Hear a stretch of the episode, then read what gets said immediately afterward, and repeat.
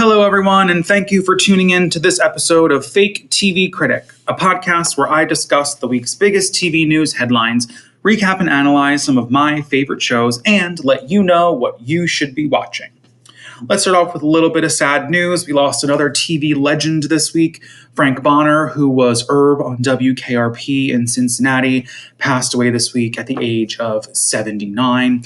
I grew up watching WKRP in reruns on Nick at Nite, not as often as like I Love Lucy, Bewitched, those kind of things, because WKRP came a little later, both, you know, when I was you know, when Nick at Nite was kind of being phased out, but also later, like it started later at night. So I didn't really see as many. But another TV legend, you know, we lost George Segal earlier this year. Um, and it's really sad that we're losing these legends. What else? Lifetime announced that they are rebooting the 1980s television series Highway to Heaven, which you may remember when it was in reruns on PAX TV and it is going to star Barry Watson and Jill Scott. Now, I don't know what happened to Barry Watson, but the Barry Watson that I know, like Seventh Heaven was Christian ish, right? Like he was on Seventh Heaven, that was Christian ish. But the Barry Watson that I am familiar with more than Seventh Heaven, because I never really watched that, is the Barry Watson who was in the horror movie Boogeyman, which sucked. And, but mostly I know him from the awful and truly offensive in hindsight film Sorority Boys. Now, I don't understand how the person who made Sorority Boys, which was about a bunch of men who are in a sorority who date rape women and record it and then get thrown out of their sorority so they decide to live as women in the quote ugliest sorority on campus so they can pass for the ugliest women like it was just it was not cute. How does that person now become the face of like all this conservative shit? I don't get it. Like he does movies for Up TV, which is short for uplifting TV, and now this Highway to Heaven shit. Like, so the original series was about an angel that came to heaven to like guide people, and it was very of that time of like touched by an angel and shit like that. I, I, I just feel like we've moved past it. And the fact that it's going to be on Lifetime is ironic as shit, considering their entire output right now is like about slutty teenagers and murdered cheerleaders. It's bizarre. Anyway, Disney Plus has ordered a prequel series to Beauty and the Beast. Um, and it's going to follow Gaston and LeFou, whose name is Louis, and Louis' stepsister. And now I, I don't really. First of all, I hated the live action remake of Beauty and the Beast. I thought it was ugly and boring. Um, I don't really understand the purpose of this series. I who cares about Gaston and LeFou, especially this iteration of them? Luke Evans is coming back as Gaston. Josh Gad is coming back as LeFou. But like, there was a moment in the Beauty and the Beast movie that the director Bill Condon hyped up forever and ever, and like people boycotted because of where he said there was a quote exclusively gay moment in the movie. And then when it came out, it was like for a half a second, Josh Gad was dancing with another man and like smiled at him. So if we are going to get an origin story of LeFou where he is like his sexuality is very clearly marked and represented, cool. I want this show to exist. But otherwise, like, what is the point? Of like an, an Abbott and Costello, but in the Beauty and the Beast world without any of the characters we actually give a flying fuck about in Beauty and the Beast. I don't get it. But that's coming soon. And then finally, in renewal and cancellation news, a few renewals this week included The Hardy Boys getting renewed for season two on Hulu. I watched season one of that, didn't particularly like it, but also didn't hate it, so cool. Girls 5 Eva on Peacock, which I have not watched yet, but everyone is telling me to. Legendary on HBO Max, which is getting a third season. And sadly all the judges are returning and then cruel summer which i'm going to be recapping the finale of in this episode got renewed for season two on freeform and apparently it's the it's Freeform's best performing series of all time, like better than Pretty Little Liars, which blows my mind, but also yay. And then canceled is Manifest on NBC, which got three seasons and is now being shopped elsewhere. Apparently, it's very popular in net on Netflix, so they may pick it up. Uh, but NBC did decide not to renew it.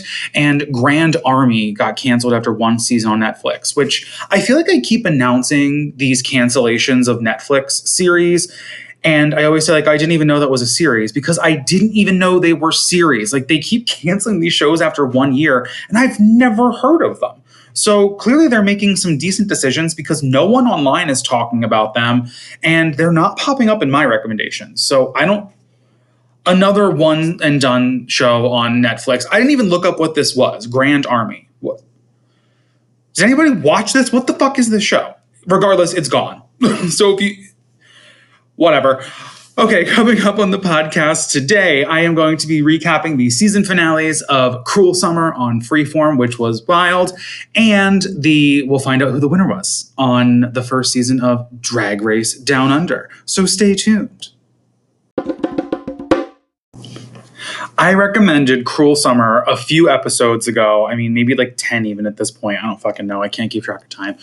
But Cruel Summer was excellent television. If you love teen dramas, if you love mysteries, if you love multi gener not multi generational, um, multiple timeline stories being told, this is top tier like summer binge TV. The whole season is on Hulu right now or on demand from Freeform if you have cable still. And I fucking loved it. I loved it. And the final episode was was like the final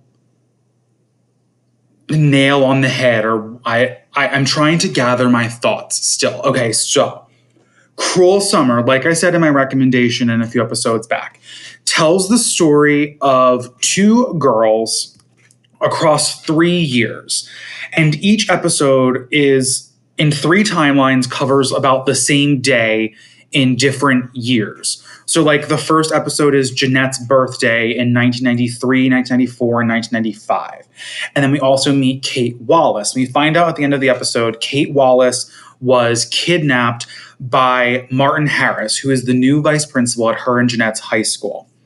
And then Jeanette, by 1994, has kind of assumed Kate's life, is dating Kate's boyfriend, is best friends with Kate's best friends um, has changed her appearance. Like she started straightening her hair, got rid of her glasses and her braces, and starts dressing differently. And then by 1995, Kate has escaped and is fingering Jeanette as an accomplice to her kidnapping because she says that Jeanette saw her at her captor's house and didn't say anything. So we kind of get the story unfolding forwards and backwards, and it's it was a fascinating story. It was a it, was so compellingly written. I mentioned it was written by uh, Bert V. Royal, who didn't write every episode, but did write um, four of the ten episodes, including the first three and the finale and it just had a great style. Like it was very easy to keep track of the different years because of the way that it was shot and the filters they used. Like 1995 was very dingy and blue tinted and washed out and dark, and 93 was like super washed out in the opposite direction of like being bright um, and colorful. I just loved it. It was so good. So we've been following the story forwards and backwards for 10 episodes we find out in the second to last episode, in episode nine, so this was last week, not the finale. And this episode features nothing in 1995. So they're also within the series kind of playing with time and with formatting as well. So we only get 1993 and 1994. So in 94, after Kate has escaped, Kate is in therapy telling her therapist the story of what happened to her while she was held captive. And that's all we get from 94. We do not see Jeanette in this episode. We see nobody but um, Kate and Martin. And like from afar, we see part of Kate's family. And that's about it. So it's like a very contained two person episode. It was so fucking good. But we find out that Kate was not kidnapped from the beginning. She went to Martin Harris's house willingly because she trusted him, because she needed to get away from her family, and they end up in a it's weird to say this, but a relationship. And then the therapist is telling her the whole time, like, that Martin was grooming you. And that is very true. That is what he was doing. But Kate, we find out, was also very active in her participation in this relationship and in pursuing this relationship and in um, her own ultimate downfall in a way. Now, obviously, it is not completely her fault because she was 17 and Martin Harris was an adult. I am not victim blaming in this situation, just explaining like the nuance of this. That that is one of the most interesting parts of this show, I think, is that um we think up until this point like how awful Martin must be, and we see like these little creepy things he does, like picking up Kate's scrunchie in one scene and wanting to hold on to it and like flirting kind of openly with her and like being alone in his car, but like nothing inappropriate happens until Kate shows up at his house. And then days later, she makes a move on him and he kind of gives into it.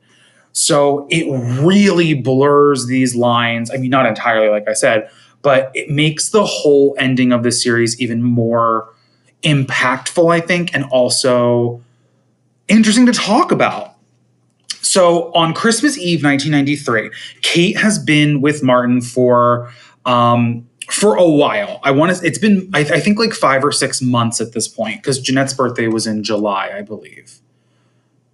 Um, June. So it's been about five, six months. On Christmas Eve, Kate starts wanting to get out. She tells Martin, I don't want to be here anymore. I want to see my family. She sneaks out, sneaks back in, and then Martin leaves after chastising her.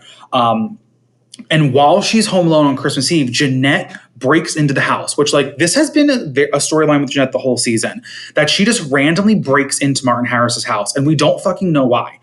Like, is she breaking into other houses, or is she just obsessed with breaking into this house? And, like, why Christmas Eve?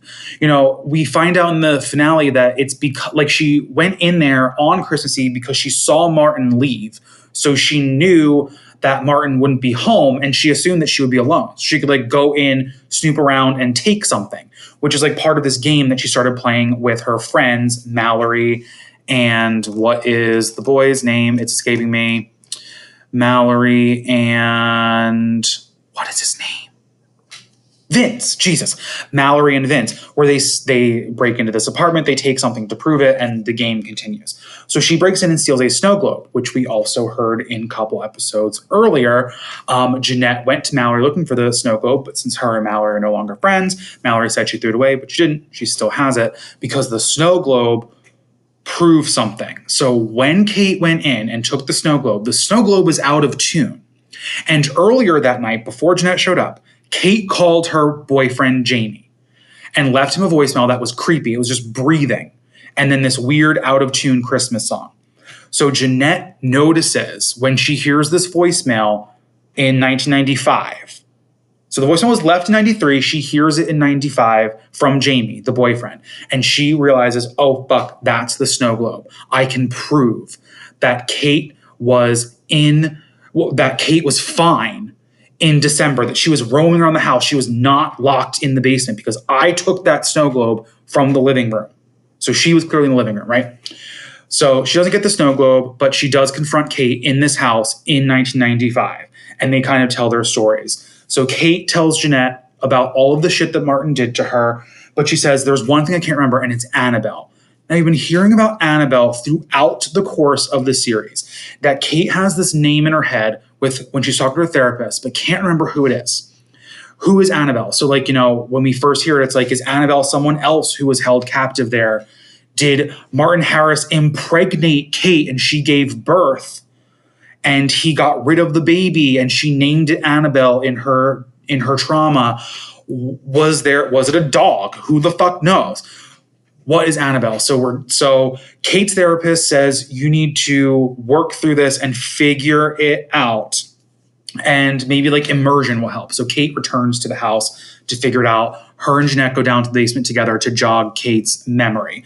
We start to again piece together this shit of like the snow globe, and we find out that Christmas Eve is the night that Kate Wallace said she saw Jeanette know that she was there. So Kate looks outside after Jeanette leaves with the snow globe and sees a person on a bike with a hoodie look through the window at her and see her and then drive away.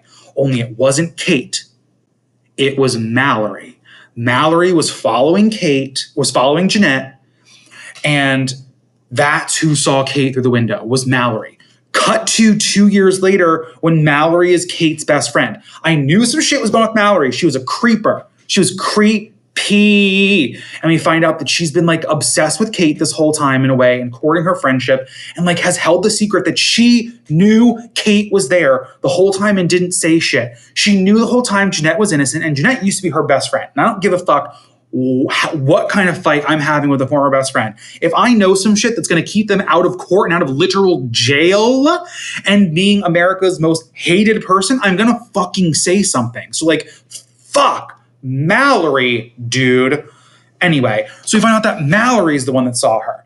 So they go downstairs to the basement, and Kate finally remembers who Annabelle was and tells Jeanette the story of what happened on the final night when she escaped. And it's that Martin came down with a family heirloom, a revolver that his grandfather had named Annabelle. So Annabelle is a gun. And he brings it down because he's going to kill himself. And he leaves the door open and gives Kate permission. He says, Get out of here, run away. I'm done.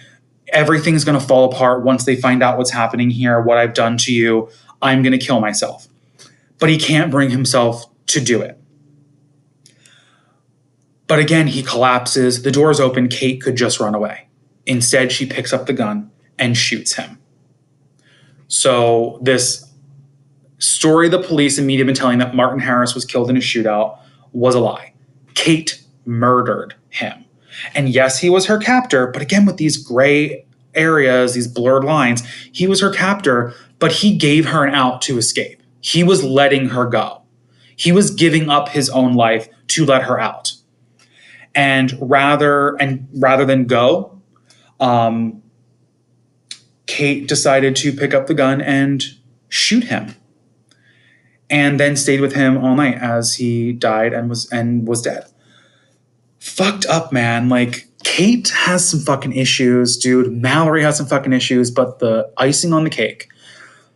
Jeanette tells Kate that the lawsuit and everything, which is going to go in Jeanette's favor because they exposed Kate as a liar. They found a chat printout that Kate's that Jeanette's brother, who was dating Kate's sister, found when they were fucking one day, um, brings it to court, and Kate admits that um, has to admit to that part of the story that she was not always Martin's captor or captive rather. Um, and Jeanette says it's not about the money. I don't want to bankrupt your family. I just want a public apology. I want my life back. So Kate um, publicly announces that Jeanette she was mistaken. Jeanette did not see her. She admits to her part of the story. Um, Mallory and she start to date. Kate and Mallory start dating even after Mallory admits that she pieced together that it was Kate that she had seen in the window and didn't say anything. So weird. So they're like a couple now. And then Jeanette, in a twist and a turn, ends up on the Marcia Bailey show, which is the same show where Kate denounced Jeanette in the first place a year earlier and says, Kate Wallace, I forgive you.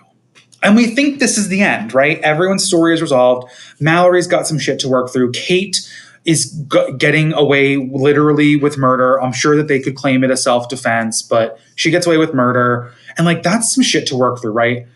But then we get one final scene. Sometime after Christmas Eve, 1993 because that is around the time that Kate was imprisoned by Martin in the basement. So, sometime after she's been in prison, Jeanette breaks into the house again. And Kate hears someone upstairs and begs for help. And Jeanette hears her and almost opens the door, which Kate is on the other side of, but doesn't. She hears Kate, knows she's down there, and leaves without helping or saying anything. After she realizes it was Kate, because she, and this, because of the way that Jeanette is dressed, we know is the beginning of Jeanette assuming Kate's life. That is fucked up. Just when I thought that Jeanette was a victim, and Kate even said Jeanette is also a victim. After all of that, when we finally have gotten everyone's stories out, we find out that Jeanette is actually a fucking psychopath. And her obsession with Kate was real. It was a real thing. And it wasn't just like, oh, we're all mourning Kate's disappearance and I kind of am just insinuating myself into the situation by chance or, you know, by opportunity, whatever it was. No, she purposefully, knowingly assumed Kate's life in 1994 because she knew where Kate was and knew because of where she was that she was not getting out. What the fuck? That is some dark shit. But you know what? it made the damn series. I'm glad it was there. so now I am so curious if season two of Cruel Summer will be a continuation, if it will be more filling in these holes, if it'll be like a sequel, a prequel, a side sidequel, as some people call like a simultaneous storytelling, or if it's going to be an entirely new storyline with the same actors, which is what the creators hinted could be. It'll be they don't know yet. They haven't decided or haven't planned for which one it will be. If it'll be a continuation or if it'll be a new story with some of the same cast, like an anthology a la American Horror Story. I don't know if I want a continuation. I think this is a really amazing button to leave it on and it really makes like I am now at some point when I have the time probably going to go back and rewatch the whole show, especially the 1994 sections and try to figure out how this final scene fits into everything because I did not see it coming. I really didn't. I really did not see it coming. I don't know if it's because I liked Jeanette as a character better, if it's because oh, we got to see so little of Jeanette over the last few episodes.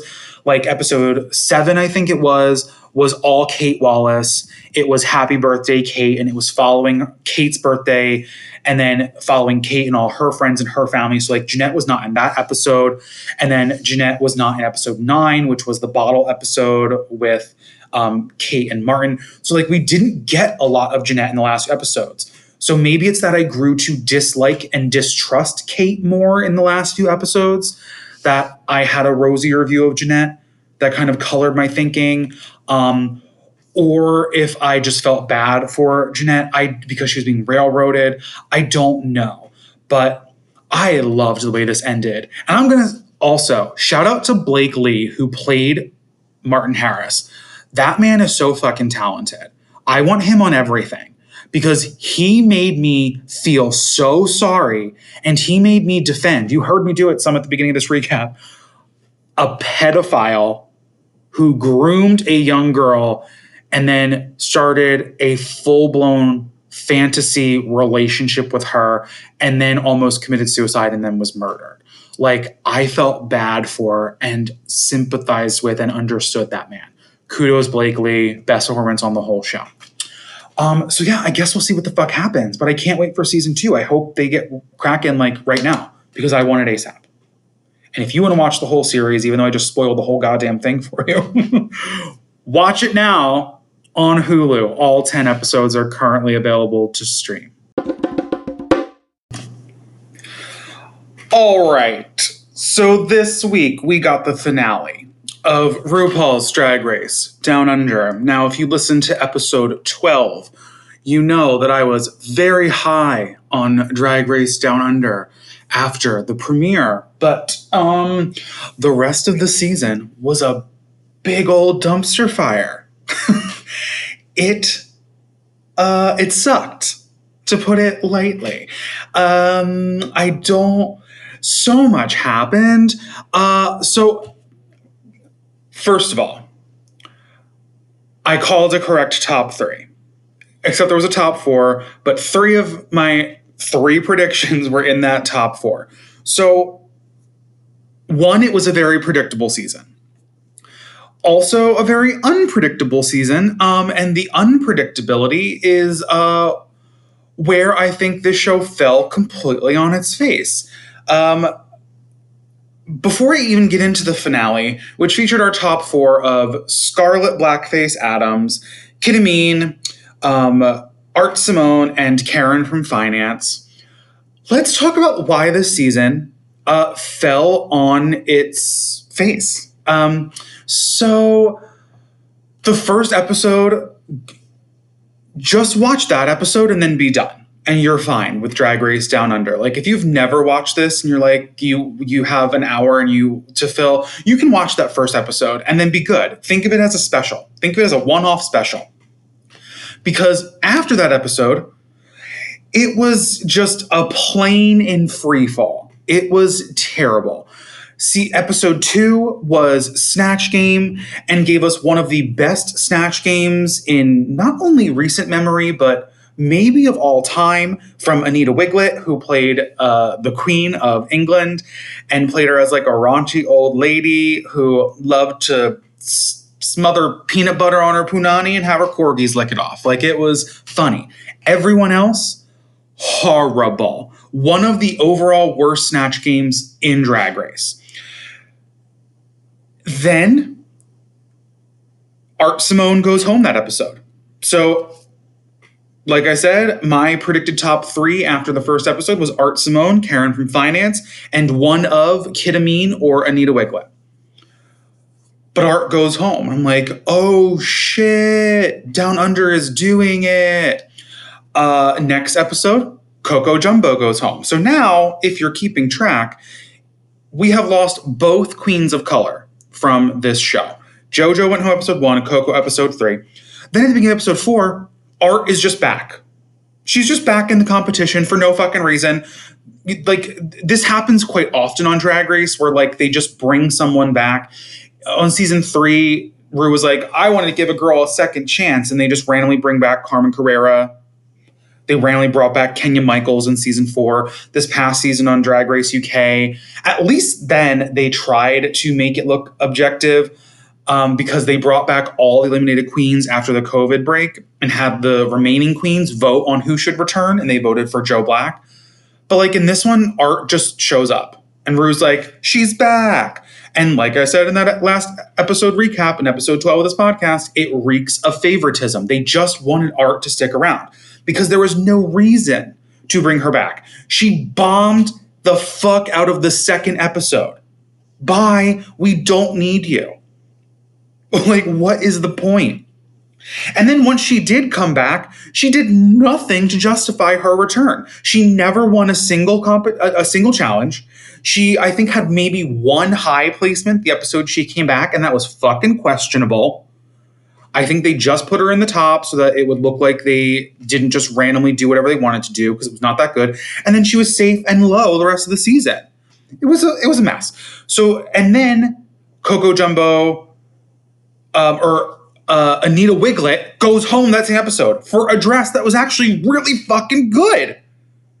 So now we have lost someone who I thought was going to be a huge contender because she had a good first episode, one of the most iconic looks of the season with the New Zealand sheep outfit. She won the second episode with one of the best snatch games in memory. She was high in the third episode and then just went home in episode four to Karen from Finance. What the what the fuck was happening with this show? And like there were just so many little things that were so ridiculous. Like the snatch game itself was borderline offensive with some of its stuff, like et cetera, et cetera. Played um oh my god, what is her name? The woman whose baby was eaten by a dingo. Um I'm going to look up Lindy Chamberlain, whose baby in the 80s was literally eaten by a wild animal, and she was tried for murder and found guilty. And then finally, on appeal, they found evidence that a dingo actually did eat her baby. So, like, that is who, et cetera, et cetera, played. What the fuck? Then there was a whole episode about selling a product made of yeast where everyone just made dirty vagina jokes it was just it was such a bizarre season and then Elektra Shock was painted as this terrible no talent queen and the villain of the season and meanwhile we're all watching like we want Elektra Shock to win because she was one clearly the underdog and two not even kind of as bad as they were trying to make her out to be and actually in a lot of cases better than some of the ones that the production clearly favored art simone and in a lot of cases, Karen. Like, I was so high on Karen in episode one. I thought she was going to win because she had such an amazing first episode and such a great Australian drag legacy. She didn't do shit the rest of the season. She went from top to low in the second episode, bottom two in the fourth episode, low in the fifth episode, barely high placement in the sixth episode, and then low again in the seventh episode. She didn't do anything to justify being there at the end, but then again, neither did almost anyone else.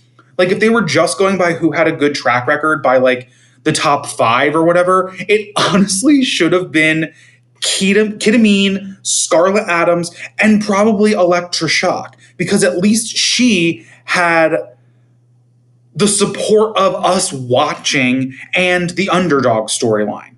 Like that should have been our top three. It was just, it was such a bizarre season. The judging made no fucking sense. The decisions made no fucking sense.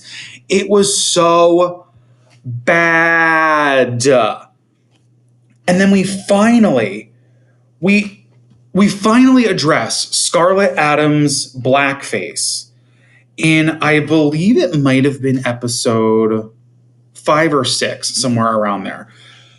And Ru goes like, "Well, I'm glad you learned from it, and basically, I forgive you." Which, like, are we forgetting when just this past season on UK you screamed your fucking head off at Joe Black for wearing H and M, but then someone does blackface, and you're like, "Meh, we live and we learn." Uh, what? What? Oh my god. So like by the time we get to the top four and it's Kita, Art, Karen, and Scarlet, like if Scarlet had won, there would have been riots in the streets. And even though she had the best track record, she has three wins going into the finale. There's no way that the production could have let her win because the people in Australia would have been burning shit because of her racist history. Karen from finance, also has a bit of a racist history, collecting gollywogs, which are like blackface dolls, basically. They are dolls and cartoons that are very um, racially stereotypical, like a lot of what we would consider in the US, like Mammy or Aunt Jemima types. Uh, so, and even had a tattoo of one that she eventually got covered, thankfully, but still not a great look. And then we have Art Simone, who just randomly got back in the competition for no reason, and Kita. So, like, if Kita Mean didn't win, there again, what would, what would the fucking point be? So, like, Art to me is a very distant fourth place, no matter how well she does in this last episode, and she also really doesn't do that well in the episode anyway. Uh, and I know that I'm not even talking about the episode, I'm just talking about the season, but like, to how we got to this point I don't know. and I, I, Kita Mean, spoiler alert, thank the Lord, wins RuPaul's Drag Race Down Under. This is the only outcome that would not have pissed a large portion of people off. So I'm glad that she won. On top of that, she really had a late season resurgence. Is that the right word? I guess even though for some reason she was in the bottom two, episode seven, she did not deserve to be. Should have been art. Um, she had gr- she had great on screen presence. She was funny. She can sing, as we find out in this last episode. She was a great lip syncer. Her fashion, her looks were top notch, and that's what we want out of this show. Someone who like we there's a storyline here of like emerging from her cocoon and blossoming into a beautiful flower.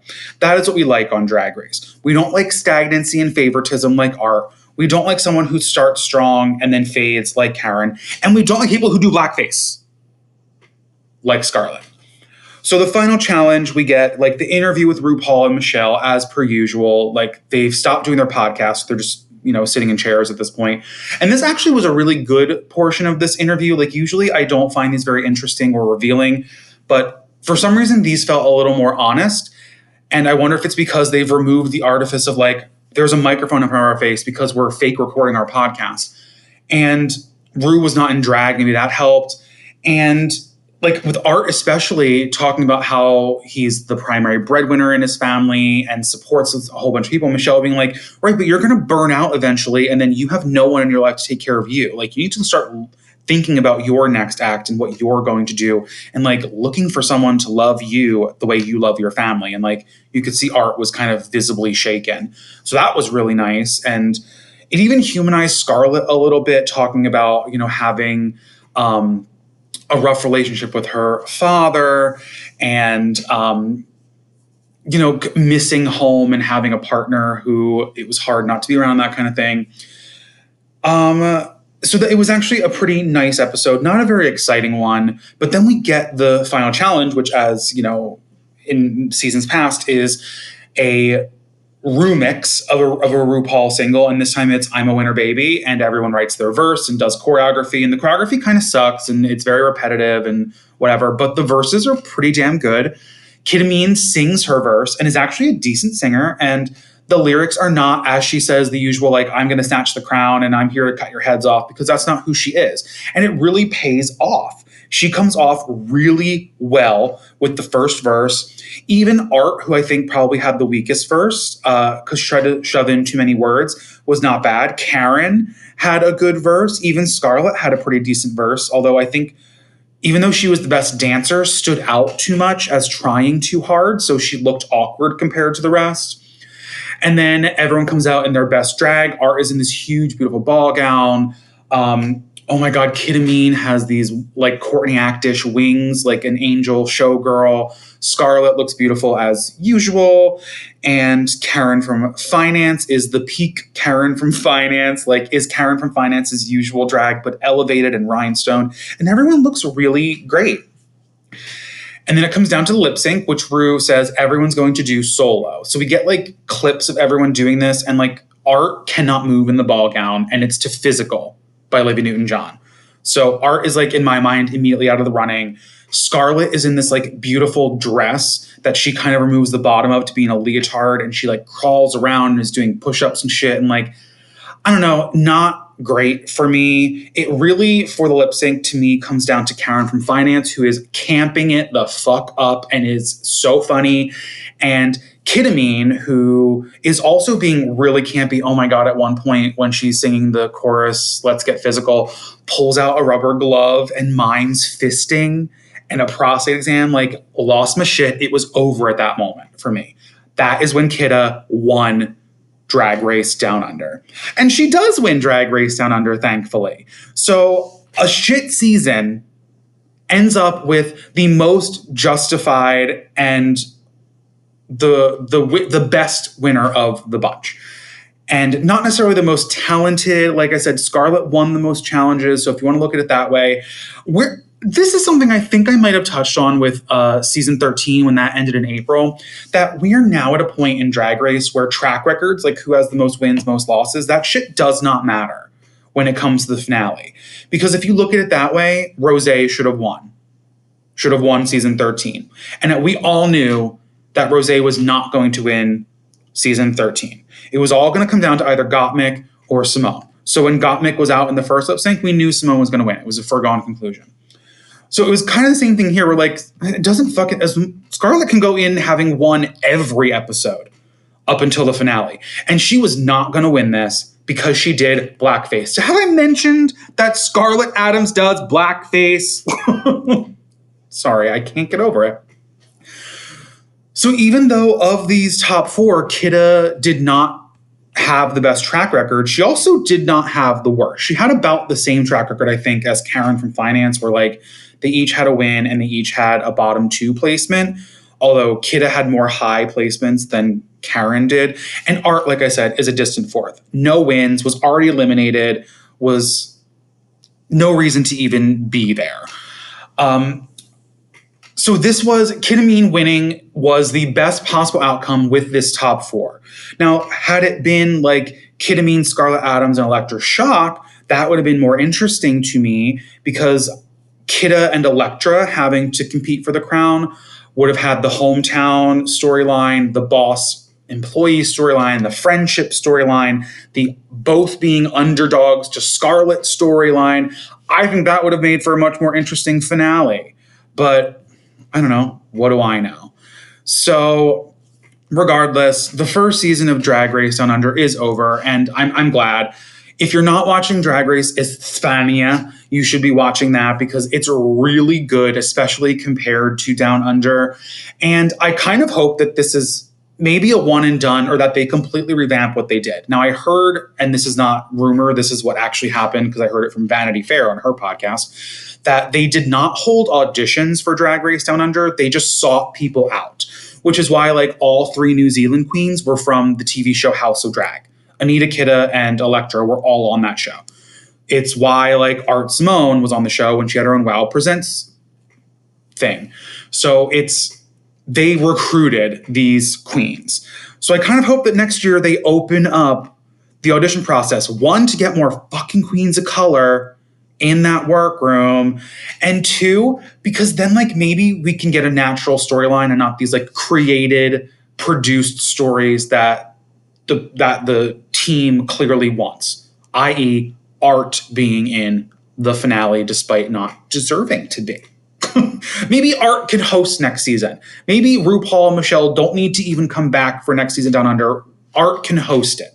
I'd be fine with that. She's a hugely famous drag queen, as we heard in this finale with all of her advertisements and TV shows and stuff. Let her host. Let's be done with it. Maybe bring back Anita to host alongside her, or since Kita won, Kita can host alongside her. I don't know.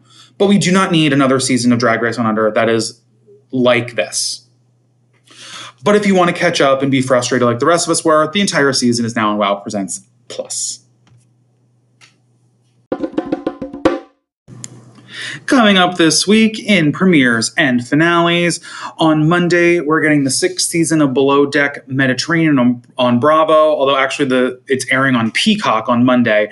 Um, they're doing some weird promotion where if you have Peacock, you can watch episodes of Below Deck Med season six a week before they air on Bravo. So it'll actually air the 28th on Bravo after um, Below Deck Sailing Yacht has wrapped up its reunion this week. But um, I don't know why they're doing this for Below Deck Med, considering it's uh, the reaction online has not been positive to people who uh, previously watched the show. So I can't imagine this doing Peacock much business. But regardless, that starts on Monday on Peacock. And then also returning is Celebrity IOU on HGTV. On Tuesday, the OWN network premieres the second season of David Makes Man, which is the series from um, Terrence. Alvin, I think his name is, and he won the Oscar for writing Moonlight. Uh, the first season aired, I think, two years ago. The second season starts on Tuesday. And also returning is Motherland Fort Salem for its second season on Freeform. On Wednesday, Netflix drops the second season of Too Hot to Handle, and the CW finally premieres the third season of In the Dark. Thursday, Peacock is releasing a limited series on Ghislaine Maxwell, who was Jeffrey Epstein's girlfriend partner, called Epstein's Shadow. Also, Paramount Plus is dropping a bunch of content. They are giving the series, the season five premiere of The Good Fight, the Good Wife spinoff. And also, we are getting the sixth season of RuPaul's Drag Race All Stars, which, of course, I'm recapping next week. Why did you even have to ask? Also, we are getting two episodes of that on Thursday, in addition to Untucked, which is moving to Paramount Plus as well. The third season of Making It premieres on NBC, and the third season of the drag camping YouTube series, Camp Wannakiki, is on YouTube. And then on Friday, Amazon is releasing the seventh and final season of Bosch, and Apple TV Plus releases the second season of Central Park, which is the animated series from the Bob's Burgers folks.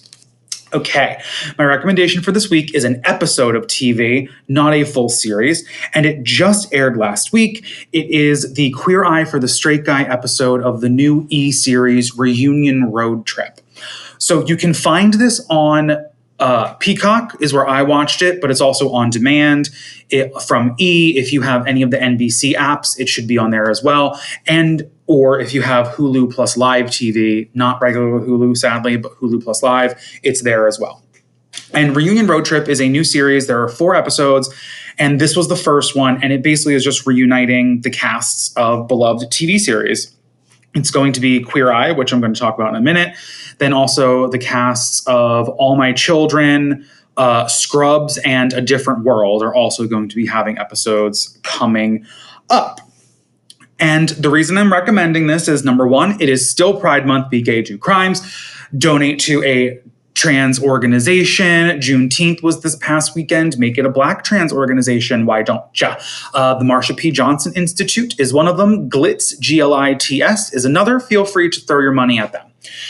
Also, um, Queer Eye was one of my favorite shows for a very long time. It was one of the one of the first and also probably the most positive depiction I had seen on TV of gay people. And as we all know, the reboot is out and wonderful and amazing and probably better than the original in almost every way. But the original still has a very large part of my heart. I mean, everyone from that series is still doing things. The only person who doesn't come back for the reunion is Ted Allen. He's on FaceTime the whole episode, which is hysterical that like Thom Filicia is just driving around in the car with his phone held up to his face, like pointing Ted at everyone. It's hysterical because uh, Ted is filming Chopped. Ted may be the most successful of the Fab Five, which is strange considering at the time he was probably the most ignored because he was the oldest and the least conventionally attractive of everyone. And he has been doing Chopped for like 1500 years. And he also has had cookbooks, and he's the one that gave us Antoni on the new Queer Eye.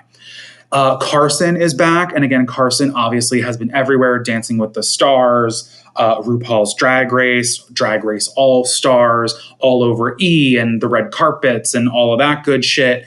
Kyan, who, you know, back in the day was, I think, inarguably the most attractive, the hottest of the Fab Five. Like, I, if you don't think that he was the hottest, I, I am a little confused but regardless, Kyan the grooming man is still the grooming guy on the Rachael Ray show, although he looks fucking rough now. Like, I don't know if it's because of the pandemic. I don't know if it's because it was his first TV appearance in a while. I don't know if he got work done, allegedly. Don't sue me. But like his face was very, was looked a little puffy, and his eyes looked tiny, and his skin looked washed out. Could be ring lights, could be Botox fillers. I don't I don't know, allegedly again, but he didn't look good. And Thom Filicia, who has aged the best, I think, um, who also still does a whole lot of shit in New York City. Him and Carson had a Bravo show a couple years ago. Um, he also does the daytime talk show circuit every once in a while. And then Jay Rodriguez. And the premise of this show, of this episode, is that everyone is reuniting to throw Jay a 40th birthday party. And um, he is also their straight guy makeover because he needs it and deserves it for his 40th birthday. Now, Jay, since the show ended, was on Malibu Country with Reba, Wil- Reba Wilson. That's a combination of Reba McEntire and Rebel Wilson. Reba McEntire, Um, that only lasted a season. And he's done like some guest spots and stuff. Then he's done his cabaret. He did a show in Vegas. I forget what it was called. Um, but it was something. It was a scripted comedy. Scheana from Vanderpump Rules was also in it at one point. Um, and you know he's done a lot of personal appearances, obviously, and cabarets and things like that. So they all gather together in a rented house because it's LA. So of course they rented a house for the occasion. And Carson gives Jay a style makeover. Kyan gives him some tips on how to treat his skin now that he's getting older. And Ted walks them through again via FaceTime some recipes. Um, Carson takes him shopping. Tom sets up for the party and gives it a Moroccan theme. And then we just get a whole bunch of really gay guests that come, like Brad Loekle, who is one of my favorite comedians. He is so fucking funny. Look him up on YouTube and Twitter. Um, one of the original makeover guys from Queer Eye, Ralph, I think his name was, who, when you see him in the episode, you'll remember who he was. He comes back and kind of talks about how much they changed his life. And it just reminded me, literally, like I was saying, of how positive and uplifting and life changing this show was. Like, honest to God, Queer Eye did more for gay rights than any politician. It you know, the 80s and 90s, if you watched Pride, you know this, which was my recommendation last week, was very much angry activism. It was AIDS was decimating the gay community and the trans community. And it was anger and it was demonstrating and it was die-ins and it was bullhorns outside of offices and it was picketing at pharmacies and uh, and pharmacists. And it was it was loud and it was brash because it needed to be. And then, you know, retrovirals and AZT and treatment started to arrive. And we ended up more in a period of visibility when acceptance of LGBT people became more the goal. Like, you watched us die for the past couple of decades. Now see why we deserve to live. That was good. I, I'm a poet sometimes, motherfuckers. Um, but regardless, Will and Grace and Queer Eye, I think, did more to show people the realities of being gay than anything else ever has. Um, and it's a different kind of reality than something like what ACT UP was fighting for and what we saw on the news with activists throwing their loved ones' ashes on the Capitol building lawn, things like that. That it was a softer side, it was a human side. It was looking at especially the men of Queer Eye and wanting to be their friends because they're just normal people. They're just people existing as they are. And it, it was the beginning of the reality TV boom. And I think a lot of that has to do with how much fun these five guys were and how much fun they had on the show. And this episode really reminded me of that. And that is a great thing to be reminded of every day, but especially during Pride so my recommendation is the Queer Eye for the Straight Guy episode of Reunion Road Trip. Like I said, it's now available on demand from E and also on Peacock for free. And if you have Hulu Plus Live TV, you can watch it there as well. Thank you for tuning in to this episode of Fake TV Critic. I'll be back next week with more recaps, more reviews, more analyses, and more recommendations. Have a good week, everyone.